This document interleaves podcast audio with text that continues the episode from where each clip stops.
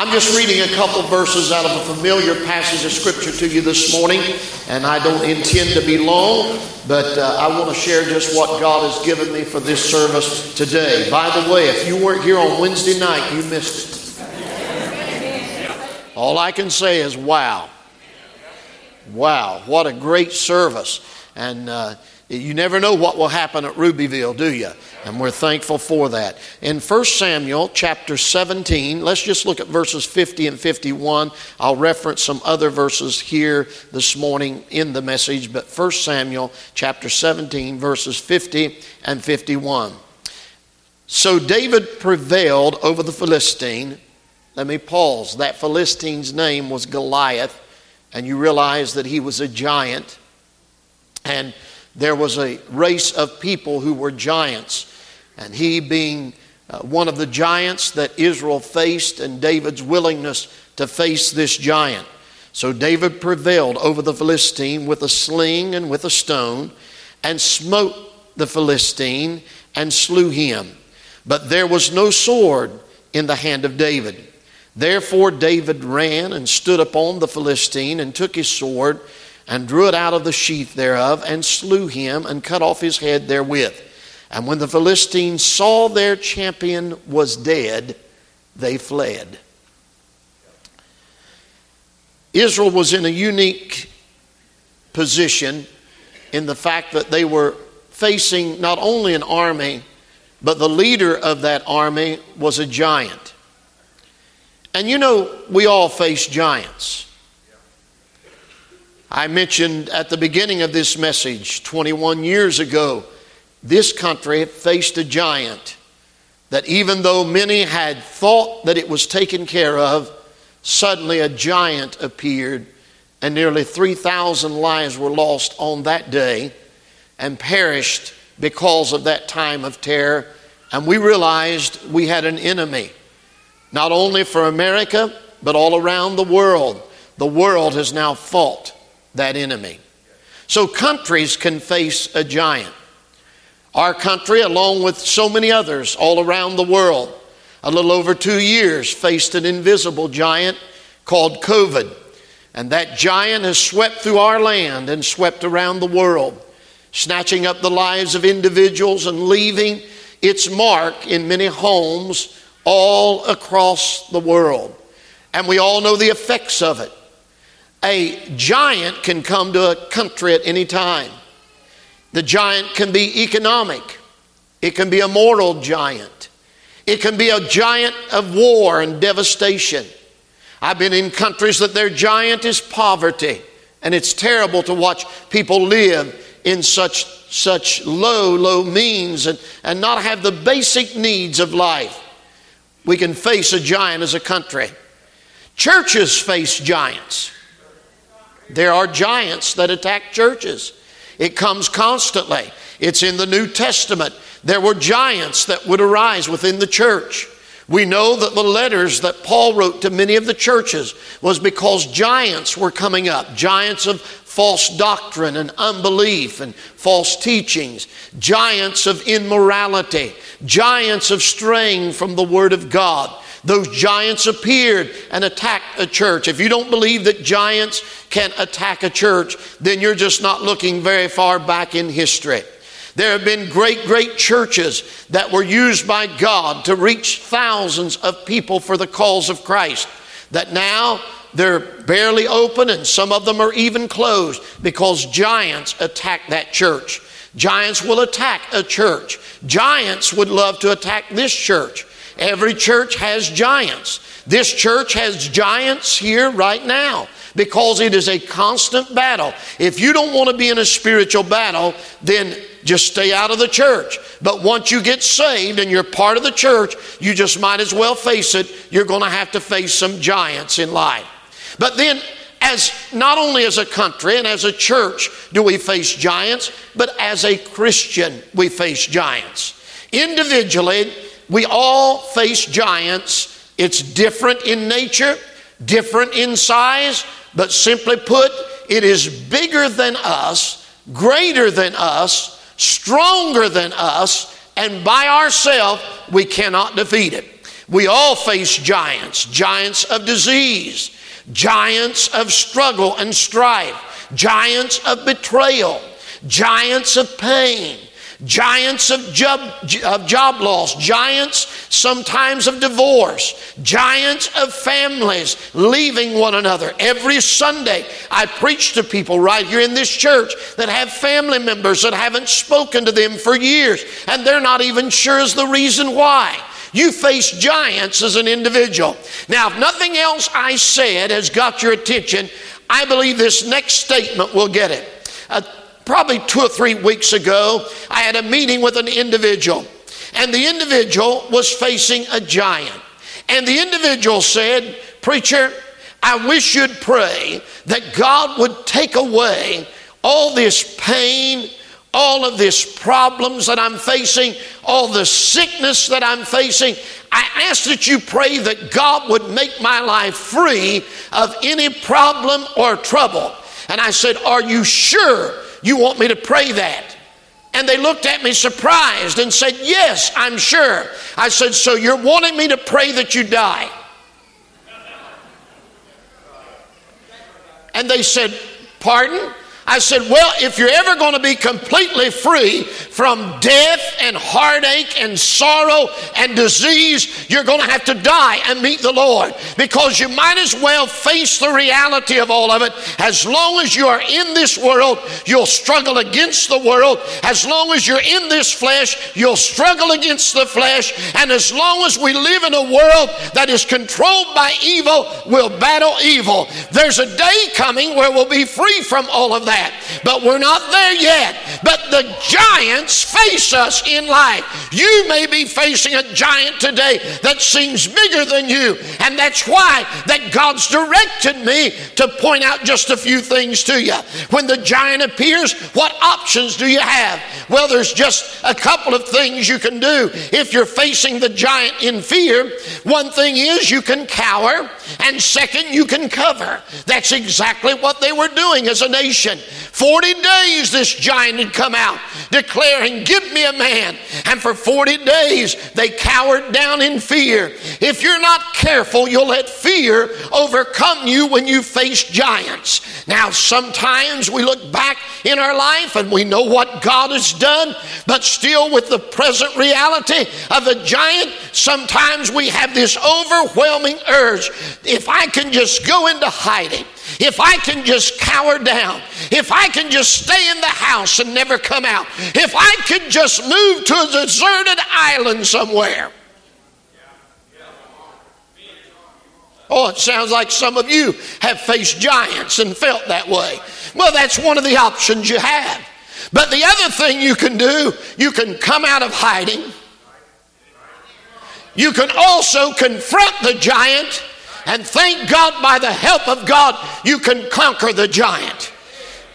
If you're facing a giant today, I want to remind you there is no power on this earth that is greater than the power of God that abides within us to face every giant that will ever come against. And we can find victory because of the Lord and through the Lord and in the name of the Lord.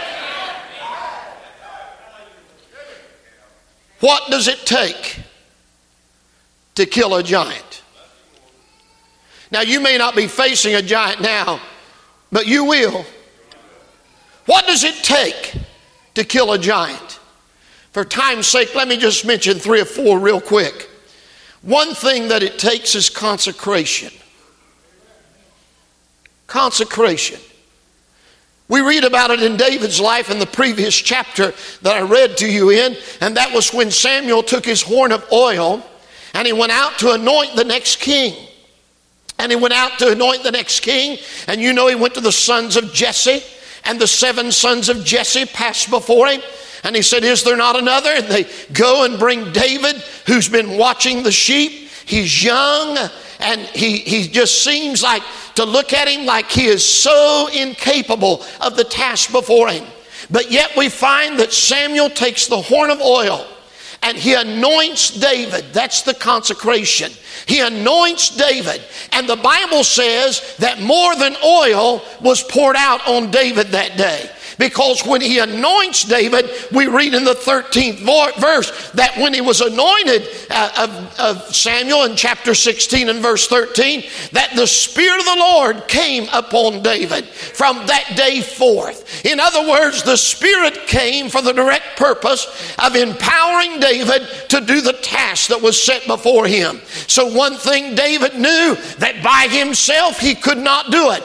But since the anointing of the Lord had come upon him, he was able to do things that he had never been able to do before. It's like all of us when we're converted. We feel like we can't live the Christian life and we can't do what's right, and we try. You try to quit your habits, you try to stop sinning, and you just can't seem to find victory. But then when conversion comes and you're born again by the Spirit of God, then suddenly there is a power that comes over you, and you realize, I can't do it, but I know someone who can.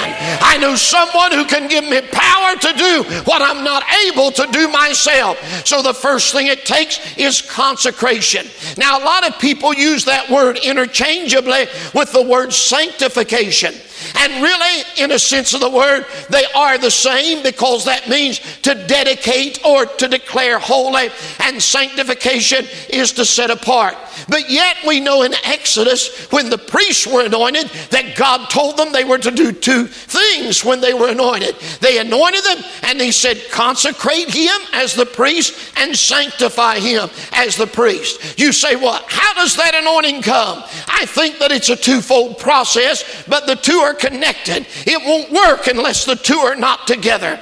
If we look at sanctification, that is the self emptying of our will, that is the self denial, that is us laying ourselves down and crucifying ourselves for the glory of God, saying, His will is my will. So it is self emptying. But not only is it an emptying, but through consecration, there is a filling. Because once we empty ourselves, then we are at a state of holiness that we can enter into the holiness of God, where God then can fill us with His Spirit to perform the task that is set before us.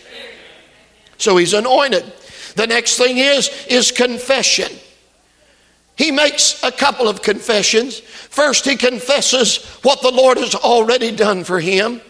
When you get to verse 37 in this particular passage, we realize that he's now before the king, and the king has a problem understanding. Saul can't figure out how such, how such a meager boy could face such a great giant. And he tells him the reason why. He said, The Lord hath delivered me out of the paw of the lion and out of the paw of the bear. He will deliver me out of the hand of the Philistine. Did you get that? He said, God has done it in the past. And God is the same God right now that He was in the past. He's my God and the same God that delivered me when I faced the bear and when I faced the lion. I don't know about you, but I wouldn't want to take on a bear single handedly. I wouldn't want to take on a lion single handedly. But God, through the power of the Holy Ghost, through the Spirit of God, gives us the ability to face giants. So he said, God did it in the past, God can do it right now, and God will do it in the future. And he said, I want to declare this that I know he will deliver me out of the hand of the Philistine. What is in your mouth is so powerful when you start to speak the word of God. Words of life and death are in your mouth mouth. It's through our confession of the fact that God has done it before. And hallelujah, God will do it again.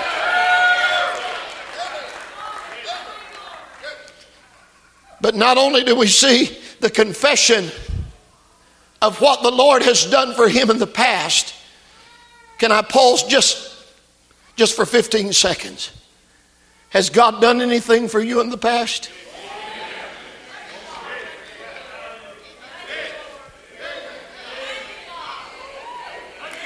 I mean, have you ever faced a giant in the past? And God slew the giant for you? Evidently, you forgot about it.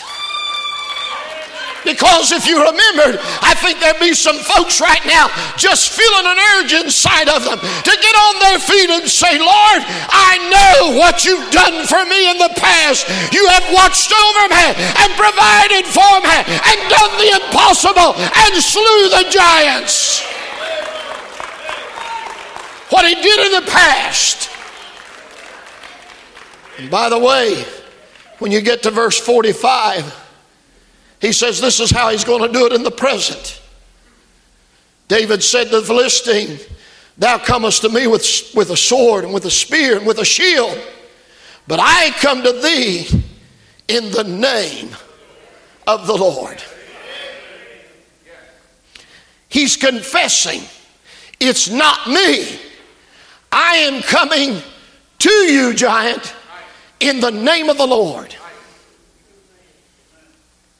As long as you are doing it in the name of science, it's not the name of the Lord. He didn't come in the name of education, in the name of the Lord.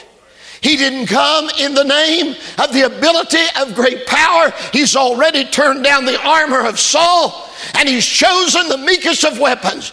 But that's all that you need if you come in the name of the Lord. No prayers are answered if it's not in the name of the Lord. No miracles are performed if it's not in the name of the Lord. No salvation comes about if it's not in the name of the Lord. For with the mouth confession is made unto salvation. And if we cannot confess that He is Lord and confess that He has all power, then we limited His ability to forgive us of our sins and to change our life. Confession. Now, let me ask you this Are you facing a giant today? Or do you believe you'll face a giant in the future? How many of you believe that? Then you better get the word settled in your heart. Well, how do I settle the word? By what you confess. Look at me. It's easy confess this I am a giant killer. I am a giant killer. Don't get in my way. I'll run over you in a skinny minute. I am a giant killer. Cancer, hear me. I am a giant killer. Disease, hear me. I am a giant killer. Poverty, hear me. I am a giant killer. All the evil in all the world, every demon that has ever come out of hell, hear us and hear us good. I am a giant killer. I come to you in the name of the Lord, and I am a giant killer. Confession. I see it constantly. People come, they want to be prayed for. Pray. Pray. We can pray the prayer of faith, but you have to exhibit faith in your life. You come, you pray, you'll say, Well, we'll see if it's the will of God. We'll wait and see what happens. You love to leave that doubt hanging. You love to leave that. I better move on. I'm meddling now.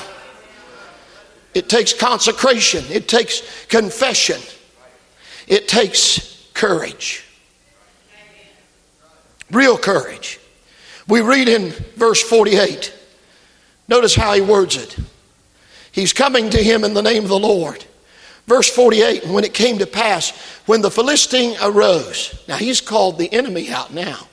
Always before, the enemy was calling him out. But he's coming to the enemy now. And if you think that that's an exaggeration, look how, look how the, the Philistine, that's Goliath, the giant, he rises. He draws out his sword, draws nigh to meet David, rather, and David hasted. Hmm. David hasted, and what did he do? Ran toward the army to meet the Philistine. He said, I've got courage. I'm running at you, not from you. I'm running toward you, not away. Everybody before David ran the opposite direction. They ran and took cover. They were terrified. But here he comes along and he runs toward the giant. That takes courage.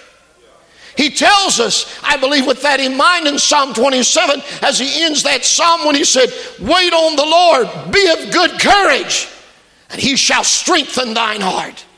It takes courage. David knew a little bit about courage. He faced courage throughout his entire life. Not only courage to face this giant, but there was other things that he knew at times he had to find courage. If you're going to be a giant killer, you've got to find courage in the Lord. You remember when they came back to Ziklag in chapter 30 of this same book? When they got to Ziklag, they had taken all of their wives, all of the women, had taken the families into captivity, had burnt everything and destroyed everything and the people were distressed. And as they were distressed, they were saying, uh, they, We think we ought to stone David. That's what we ought to do. They, they have let everything fall and they're blaming David for their inadequacy to face the real enemy. And the people being ready to stone David. You'll find out that the Bible says David didn't have anyone to say, Good job, King. You're doing the right thing. Way to go.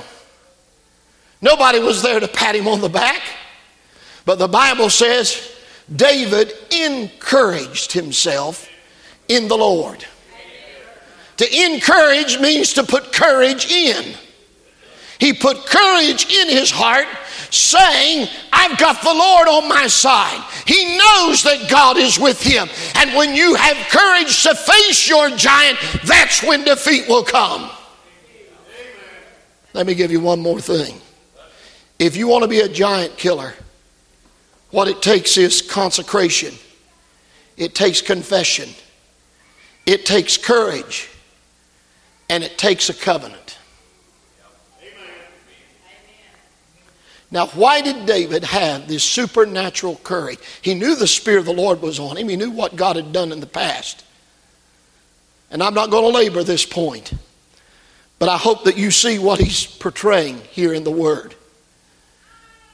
He's facing this giant. His father has sent him with food for his brothers that are in the battle with Saul, but he's been tending to the sheep. When he comes with the supplies, and there he is watching the people that he looked up to cower down. Doesn't that bother you? When people that used to stand for stuff are coward now. I mean, these were the people that should have been teaching him. These were the people that he had looked up to. But now they're hiding from the enemy. They're terrified. And suddenly, we see David running toward him. Why? Because of what happened in chapter 16. He was anointed. Why was he anointed?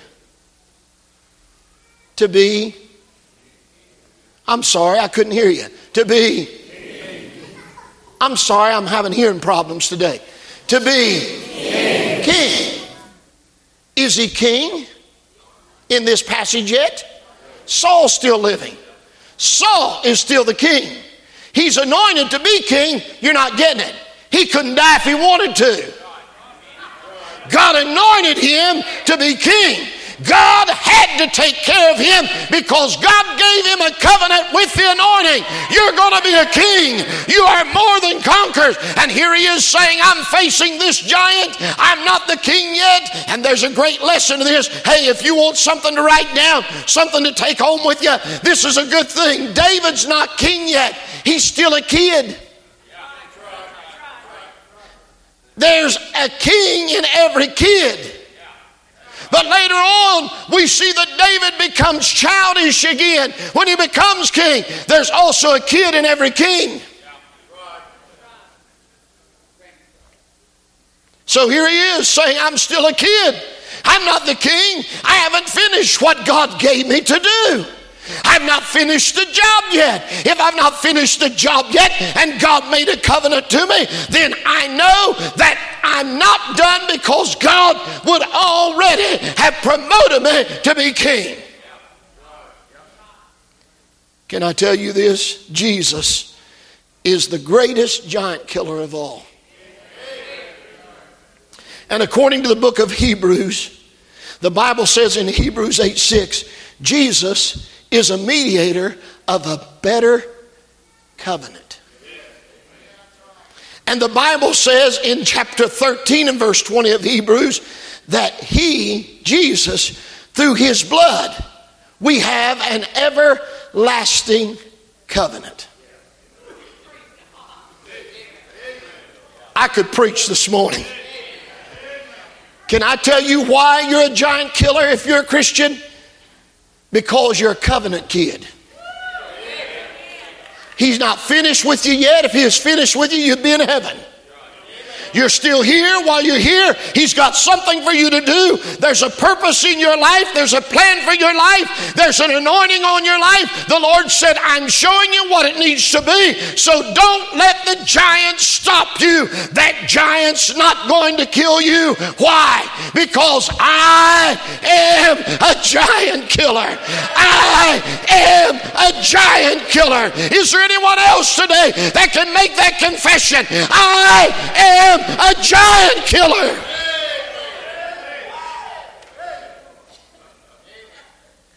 Time for you to come. Time for you to confess. Time for you to say, Lord, you're the Almighty with all power. I confess, Lord, you're the one. In your name, Lord, I give this to you.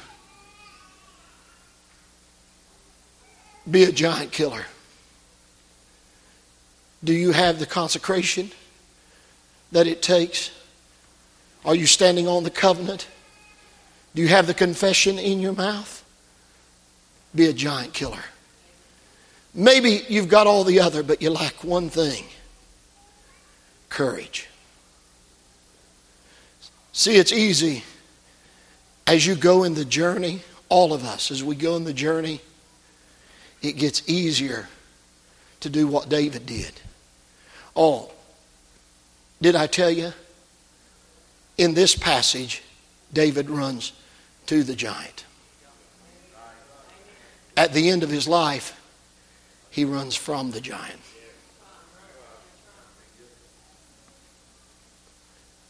Putting in his time, taking up space, waiting for the end to come. Sometimes what we need is courage. We need that more than anything. I know where you can find courage today. Find your promise in His Word, and He'll give you courage. He'll give you strength. He'll encourage your heart.